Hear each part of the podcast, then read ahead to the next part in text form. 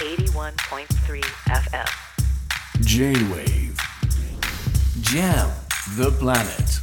Jam the planet News to the table 吉田真由がお届けしています J-Wave Jam the Planet 続いては最新ニュースにフォーカスする News to the Table さて香港の民主活動家のアグネス・チョウ周庭氏さんがいらっしゃるんですけれどもあの彼女日本のメディアで日本語であの数年前インタビューをたくさん受けていた姿覚えてる方もいらっしゃると思うんですけれども彼女がですね昨日2年半ぶりにインスタグラムを更新しました。でその発言がメディアの注目を浴びたわけですけれどもその内容がですね留学先のカナダで香港には戻らないと投稿しこれが事実上の亡命宣言だということで大変注目されています。そしてですね香港では今週末の12月10日日曜日地方議会にあたる区議会選挙が行われます。この区議会選挙4年前には民主派が圧勝したんですけれども今回はですねそもそも民主派が一人も候補者を出さないですね。でどうやらそこには民主派を排除するための大きな選挙制度の変更があったからないではないかと言われています。香港は果たして今どのような状況なのか。今日は香港生まれ香港育ちのライターでアグネス・チョウ周庭氏さんの友人でもある白川誠也さんにお話をお伺いしようと思います。さてですね周庭さん事実上の亡命宣言を行いましたけれどもあの2019年の香港のデモであの扇動した罪に問われてそこから収監されました。その後カナダに留学しで今回の香港には帰らない発言となりましたけれども白川さんあの彼女とは友人関係ということですが今回のことどのように受け止めていらっしゃいますでしょうか？えー、今回ですね、あの、周庭がもうカナダの方に行っても帰ってこないというふうに今回宣言をしました。で、まず率直に思ったこととしましては、本当にもう良かったの一言なのかなと思っています。うん、で、もちろんその、まあ、彼女もずっと、まあ、香港でいろいろ活動もしてきましたし、で、さらにすごい辛い期間、香港で、まあ、あの、監視されたりとか、まあ、警察の管理下に置かれたりとか、さまざまな、まあ、ちょっと想像を絶するような体験をしているので、まあ、やっと、あの、安心して暮らしていけるっていうふうになったのかなと思っていますので、本当に素直に一言で、まあ、本当によくっていうふうに思っています。なるほど。あのシューティ氏があの収監されたのはそもそもこの中国にいる国家安全維持法がきっかけなのではないかとこの国家安全維持法2020年に導入され導入されて香港で反体制活動を禁じる法律ですけれどもあの先日日本に留学している女性が香港に一時帰国したら日本滞在中にネットに香港独立というふうに書いたという容疑で有罪になってしまったとかあと私もロイター時代にですね香港のテレビ局にレポートいっぱい出していたんですけれどもやはり2019年以降いろんな制限が発言の制限がかかったっていうようなあの実体験もしています。あの実際香港では今こうものを言うことにためらいがあるのかその制限がかけられるような状況がある感じなんでしょうか？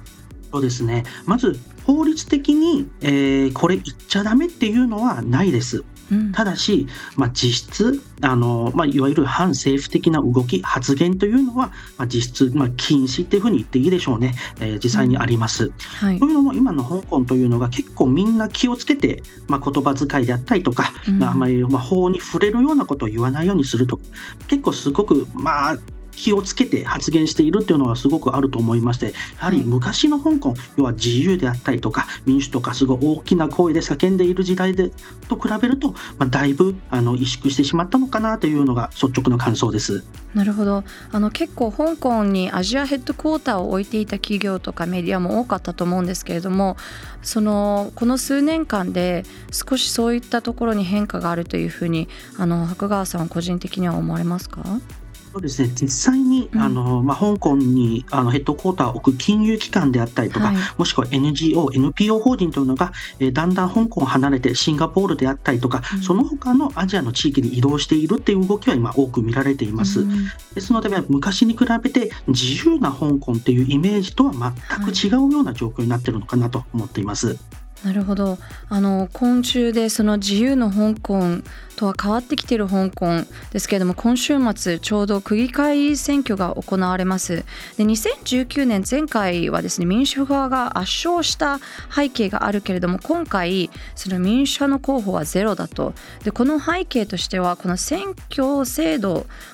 改革があったからだというふうに言われていますけれどもこの選挙制度どういうふうに変わったんでしょうか？ですね、今週末行われる選挙というのが、まあ、地方選挙にあたる区議会選挙となりまして、本来であればそこまでその、まあ、立法会という日本の国会相当の選挙とはちょっとまた違うんですけれど、はい、ただ今回のこの選挙、前回がもう70%以上の投票率があって、うん、民主派がまあ圧勝した背景がありまして、はい、まあ、大きく今回変化が変わっています。うん、というのが、今回選挙委員会というものが設けられていまして、うん、えー、まず立候補する人はこの選挙委員会から承認をもらわないと出馬できません、はい、ただしこの選挙委員会というのが、まあ、原則として愛国者による香港統治っていう大前提が存在しまして、はい、もしその候補者が愛国者でない場合は立候補すらできません。ですので実質、えー、選挙への制限というふうに、えー、なっているというのが現状となっています。なるほど要は香港政府が一旦こう出馬する人にフィルターをかけるっていうようなことですよね。にその通りです。なるほどでそうなるとどういった方々が今候補のに上がるんでしょうか？そうですねあの、うん、自分が今、えーと、香港僕自分も投票権持ってるんですけれど、はいはい、自分の選挙の、えーと、候補者ですと、えー、ほぼとか全員、えー、親中派の背景。がありまして、うん。はい、あの政党に関わっていなくても何かしらその、まあ、愛国的な表現が多い人との付き合いがあったりとか、はい、えー、もしくはもう直接その愛国政、まあ、あの親中派の政党の地方組織っていう扱いで出馬していることが多いです。はい、ですのでもある意味今回の民主派の参加はもうほぼゼロって言っても過言ではないですね。この愛国っていうのは要は中国本土への愛国っていうことで間違いないですよね。そうなんです。そうなんですね。はい、今回のこの愛国というのが中国への帰属心、いかにその中国を愛しているアピールが、まあ、ある意味この出馬の条件になってきますね。なるほど。あの先ほどあのちょうど投票率のお話もされていましたけれども前回はあの先ほども71%というふうにおっしゃっていて過去最高だったわけですけれども、まあ、そこから1年後のあの立法会選挙は民主派の立候補が厳しく制限されてそれここが30%ぐらいだったと投票率が。で今回を見てみると投票率を上げるために公務員を動員するといった報道もされていますけれども実際のところこう香港の人たちの今週末の選挙への関心度っていうのはどうなんでしょうか？そうですね。まずあの香港では異様な光景が広がっていまして、うん、実は今至る所に政府の選挙区が打たれています。はい、これというのはあの候補者の選挙広告ではなくて政府自身がこう投票まあ、あの選挙をやるので投票してくださいという広告をもう香港中に打ち出しているんですね。うん、もう街に至る所でも横断幕いろいろいろんなところで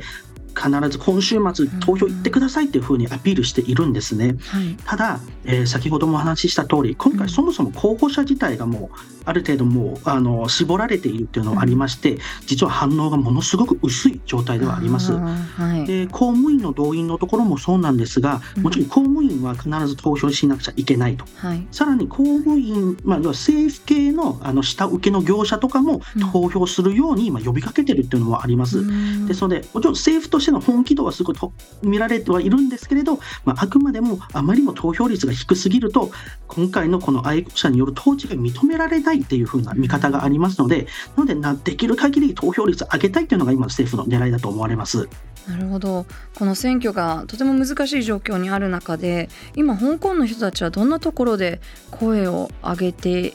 いくのかそして日本にいる私たちはそれをどのように受け止めるべきなのかあのご意見をお伺いしてもよろしいですか？そうですね、うん、あのまず、まあ、今回の終点の一件ももちろんありまして、はい、えー、残念なことになかなか香港の中での発信というのがものすごく難しいのが現状となっています。はい、ただ言い換えれば、その人たちは香港でで海外に出ているので、例えば今、先ほど話した州邸がいるカナダもそうですし、オーストラリア、アメリカ、えー、イギリスなど、結構今多く香港人が移住しているところがあります。そういったところで引き続き香港の、香港人、香港のために、えー、声を上げてる人っていうのがいっぱいいますので、うん、そういったところをやっぱり注目していけたらいいのかなとも思っています。